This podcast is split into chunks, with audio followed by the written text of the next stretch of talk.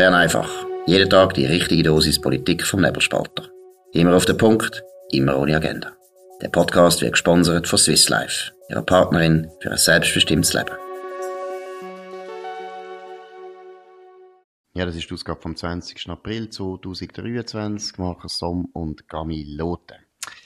Ja, der Tagesanzeiger. Der Tagesanzeiger, das Blatt, das wichtige Weltblatt, wo schwerwiegende Missstände aufdecken, hat auch etwas aufdeckt, wo uns alle sehr beschäftigt. Und zwar beim Ball, beim Böck haben ein paar Zäufter ein paar Witze gemacht, wo einem Tagesanzeiger nicht gefallen. Um was geht's, Gami?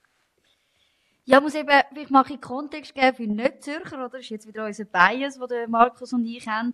Eben, es gibt am 6. Leute Wochenende die Bälle, oder? Und es ist so ein bisschen High Society und logischerweise beim linken Tagesanzeiger hasst man das natürlich, oder? Das ist so die Elite von Zürich, die dort ist. Und es hat eben den Ball beim Böck gegeben. Und jetzt hat es dort offensichtlich eine Show-Einlage gegeben. Und beim Tagi weiss man ganz genau, wann und wo das war. Und zwar zwischen dem halb neun und viertel ab zehn, nach dem zweiten Haupt nach der zweiten Vorspeise und vor dem ersten Hauptgang. Also man weiß ganz genau, was dort passiert ist. Und zwar in dem Showblog ist jemand auftreten mit einer Afro-Perücke, mit einem Knochen. Und dann aber auch jemand oder ein Mann, der als Sexarbeiterin verkleidet war und ein Mann in einem Regenbogen T-Shirt. Und dann hat man einen Clip gezeigt, wo es irgendwie darum gegangen ist, oder man möchte sich nicht zensieren lassen. Jetzt ist der Vorwurf einerseits Blackfacing, man hat als privilegierte Person Gruppe, die einer Minderheit angehört, schlecht dargestellt, der Tag ist entrüstet, alle sind schockiert und das ist alles passiert vor dem Hauptgang. Vor dem Hauptgang, gut. Und die Leute haben natürlich nachher nicht mehr weiter gegessen, weil es hat den Appetit Total dramatisiert. Den Appetit hat es verdorben, sie haben brüllt, sind unter den Tisch gelegen und rumgekrochen und haben sich entschuldigt, das ist so schlimm. Nein, jetzt erstens, einfach grundsätzlich, oder ist das überhaupt eine journalistische Geschichte? Ich meine, Entschuldigung, es gibt Witze, die vielleicht nicht so gut sind. Es gibt geschmacklose Witze, es gibt rassistische Witze, es gibt blöde Witze, es gibt sexistische Witze. Aber der Witz vom Witz ist eben, dass man einfach einen Witz macht und das ist ja häufig auch Glückssache. Und der Punkt ist, genau das ist meiner Meinung nach auch das Geheimnis vom Witz. Deshalb ist das auch etwas sehr Kompetitives. Man muss einen guten Witz machen. Und ich meine, wenn ich jetzt das Video angeschaut habe, tut ja den Knochen, tut er ja noch zwischen Beinen halten als Penis. Mein Gott, alles, oh, hure, nicht lustig. Aber ich finde Blackfacing nicht grundsätzlich ein Problem, ist mir völlig gleich. Ob wir uns als Indianer zeigen oder als Schwarze und ob die Schwarzen sich weiß anmalen oder zum Beispiel irgendeinen Chines darstellen, das ist doch alles dummes Zeug, wenn man das Gefühl hat, das tut der Rassismus auf dieser Welt vertiefen, das ist ein Problem und so weiter. Es gehört zu der Kultur vom Witz, ich sage es noch einmal, man kann abstürzen oder man kann die Leute zum Lachen bringen. Es ist häufig eine Geschmackssache, aber dass man das Gefühl hat, man müsse jetzt einen Kommentar schreiben, dass Zünft sich müssen hinter Sinne, was da los ist. Es, es muss ein Ruck durch die Zunftstuben gehen. Ich meine, hey, Entschuldigung, da muss ich ja sagen, da muss auch schon lange mal ein Ruck der Redaktion vom Tagesanzeiger kommen. Also weißt, eigentlich sind wir doch ehrlich, es sind andere Motive dahinter. Jetzt hat man sich bei dem Tagesanzeiger jahrelang abgeschafft an diesen Zünften, oder? Man hat immer dagegen gehetzt, dass keine Frauen mitlaufen dürfen. Jetzt hat man zum ersten Mal äh, Frauen dabei gehabt, Zunfttöchter, die offiziell dabei sind. Äh, Zunft zur Meise hat das eingeführt. Dann hat man verzweifelt darüber berichtet, wie die Juso ja sechs Leute gestört hat und es hat so viele Besucher gehabt und die Juso ist einfach dort äh, marschiert und sie war lächerlich gewesen. Auch das hat keinen Aufreger gegeben, aber jetzt hat man wieder etwas, und zwar das Video. Und wir müssen auch ganz ehrlich sagen, das Video. Ich habe nichts verstanden. Es ist extrem schlechte Qualität. Muss man auch sagen. Es ist von einem Gast gefilmt worden. Man sieht nur einen Teil davon. Die Aussagen selber sind fast nicht verständlich. Auch Kostüme, die man sieht, muss ich sagen, anscheinend eben, es ist jemand in einem Regenbogenhemd, das sollte jemand aus der LGBTQ-Community darstellen. Es ist wirklich, man merkt, man versucht ganz, ganz dringend einen Skandal zu erstellen, der einfach nicht da ist. Genau, und das Gute ist, dass die Zäufte eigentlich relativ locker, also nicht locker, aber sie reagieren einfach nicht, das finde ich richtig. Aber man könnte ja durchaus sich einstellen und einfach sagen, hey, wir sind da Erstens gibt es eine Meinungsfreiheit, zweitens äh, ist das einfach, jeder erkennt das klar als Witz und es ist ja so, ich meine das mit dem Baströckchen und mit dem Knochen, das ist so überspitzt, dass es völlig klar ist, das sind Leute, die ganz genau wissen, dass ein paar Idioten, ein paar junge, linke Idioten beim Tagesanzeigen nachher sich, Hohoho, ist das schlimm? Das ist ganz schlimm. Nein, es ist grauenhaft, was da für ein Skandäleli äh, konstruiert wird und bastelt wird und nachher mit grosser moralischer Empörung kann man sich da distanzieren, selbstverständlich. Aber ich finde den Gedanken, den du gesagt hast, finde ich sehr gut, oder? Man hat die, die Zäuft hat man jetzt die ganze Zeit unter Druck gesetzt und gesagt, sie müssen jetzt ums Verrecken Frauen aufnehmen, das geht gar nicht. Und eben, ein paar Zäufe machen das noch nicht, andere machen es und es ist ja wahrscheinlich nur eine Frage von der Zeit, sind wir uns wahrscheinlich auch einig. Aber es zeigt vor allem etwas, dass die Leute, die dann eben konfrontiert sind mit solcher Kritik und das Gefühl haben, wir müssen nachgehen, dann haben wir Ruhe, dass die sich irren.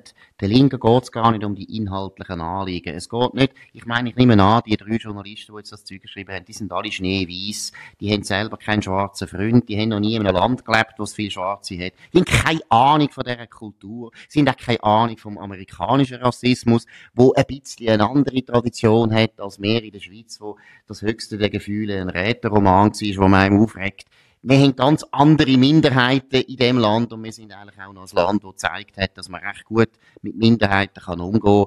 Bei uns sind nie Leute umgebracht worden, weil man gesagt hat, du hast den falschen Glauben.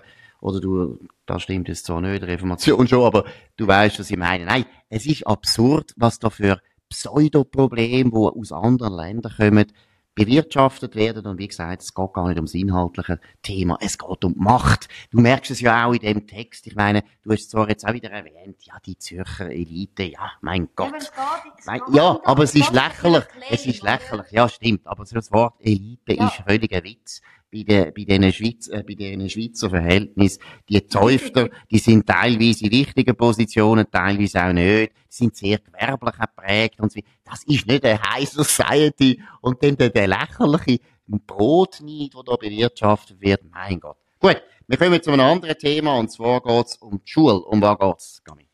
Ja, es ist wirklich eine längere Reportage aus der NZZ. Und zwar hat man dort eine Schule in Affoltern besucht. Und grundsätzlich ist es ein bisschen ums Thema gegangen, wie gehen wir eigentlich damit um, dass immer weniger Kinder in der Schule Deutsch als erste Sprache haben, dass sie fremdsprachig sind.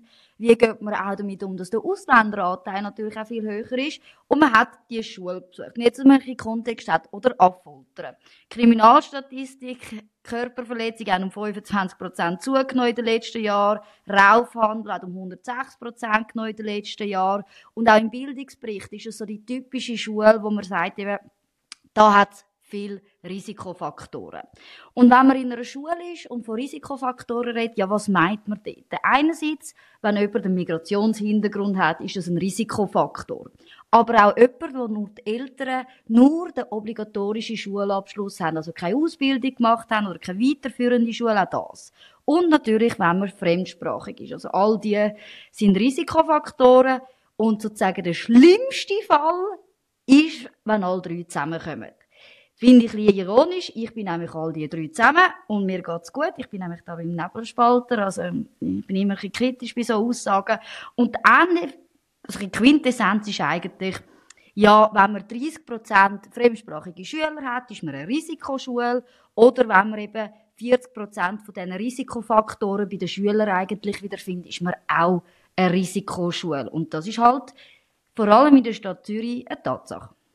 Und es ist vor allem eben, das hast du richtig gesagt, oder? Mit dem Begriff Risikoschule tut man sich auf eine Art auch fast trösten.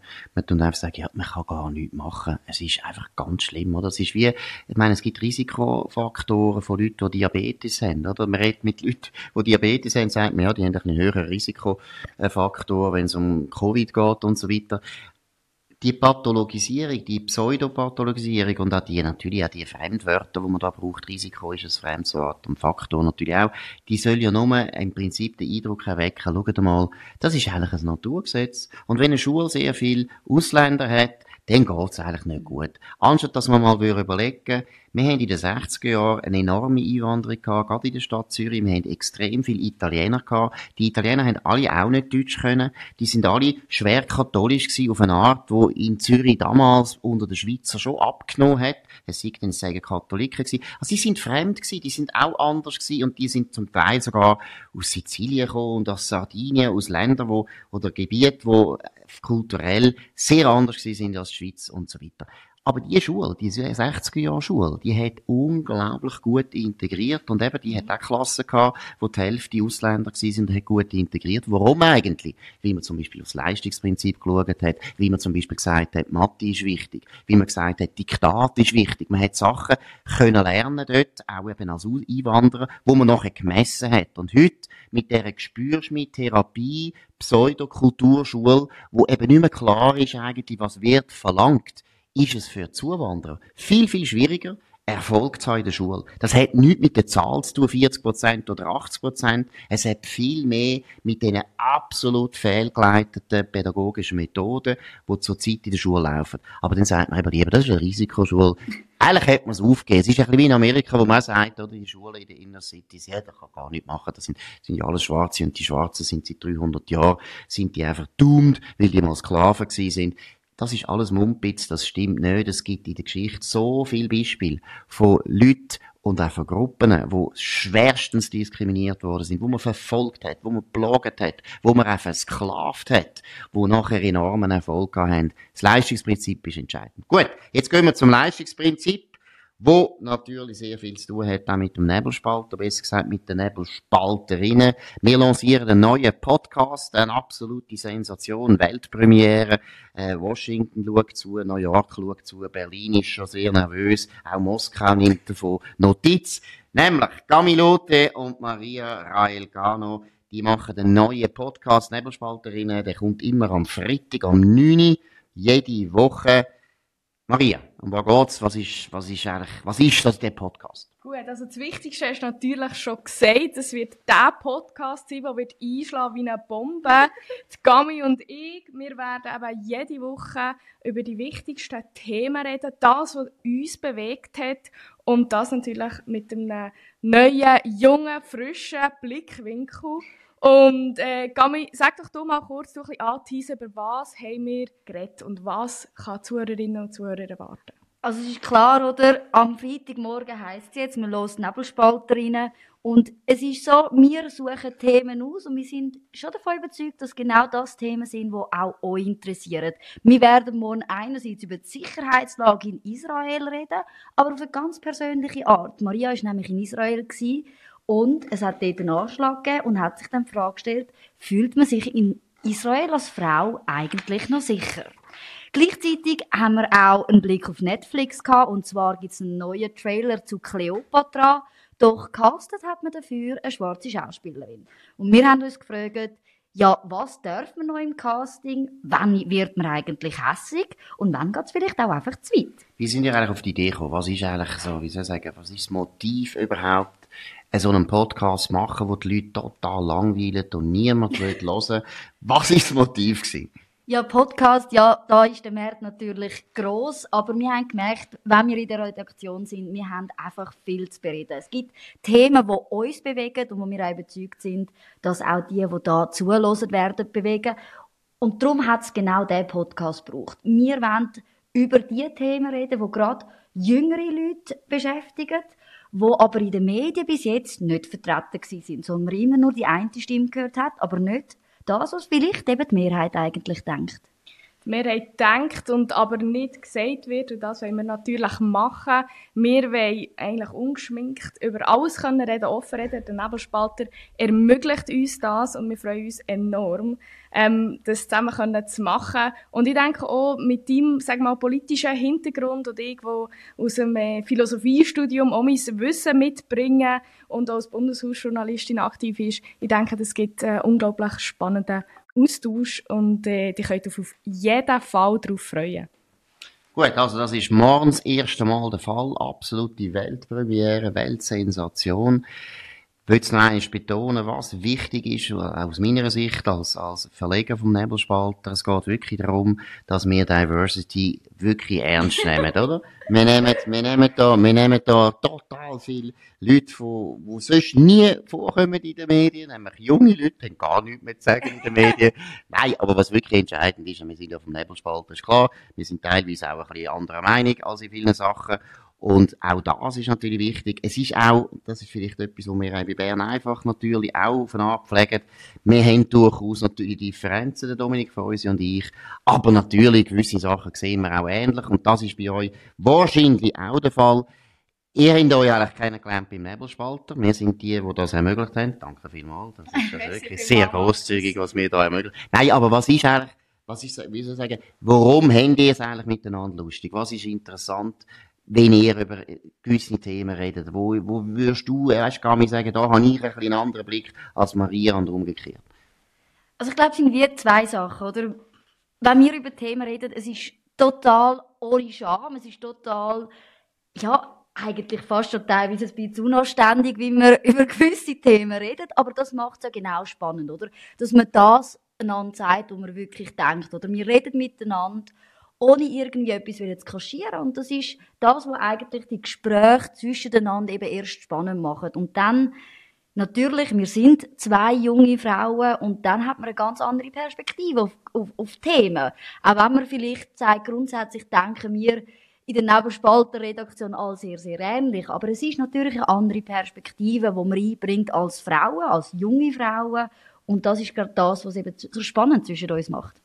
Also, was auch von meiner Seite aus der Austausch mit dir mich so spannend macht, ist, äh, ich glaube, du hast auch ein einen Flick fort. und, und das gefällt mir mega, weil ich, ich habe auch ein einen Flick fort. Und vor allem, wenn ich mit dir rede, man wird nicht verurteilt. Man kann alles sagen, das, was du vorher gesagt hast. Und genau das wollen wir auch machen. Wir wollen über alles können reden und mit dir kann ich das in einer gemütlichen Atmosphäre und am besten natürlich noch mit einem Gläschen Wein, dass wir auch die Leute ein bisschen auf das Wochenende einstimmen können. Er kommt nicht in Frage. Wir sind da gegen Alkoholismus.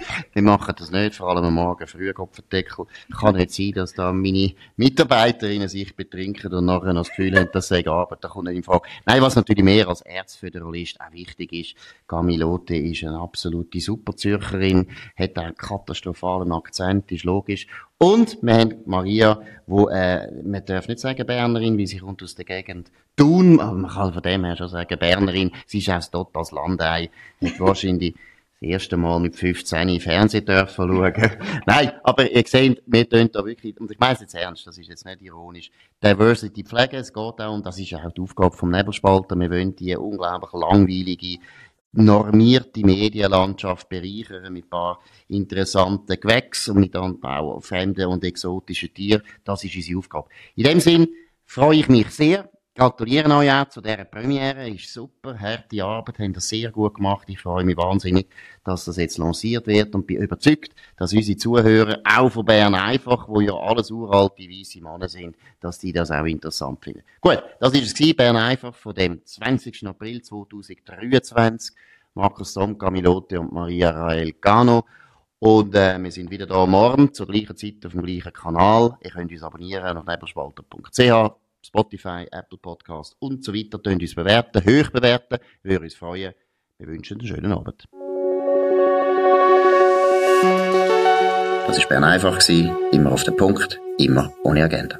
Gesponsert von Swiss Life, ihrer Partnerin für ein selbstbestimmtes Leben.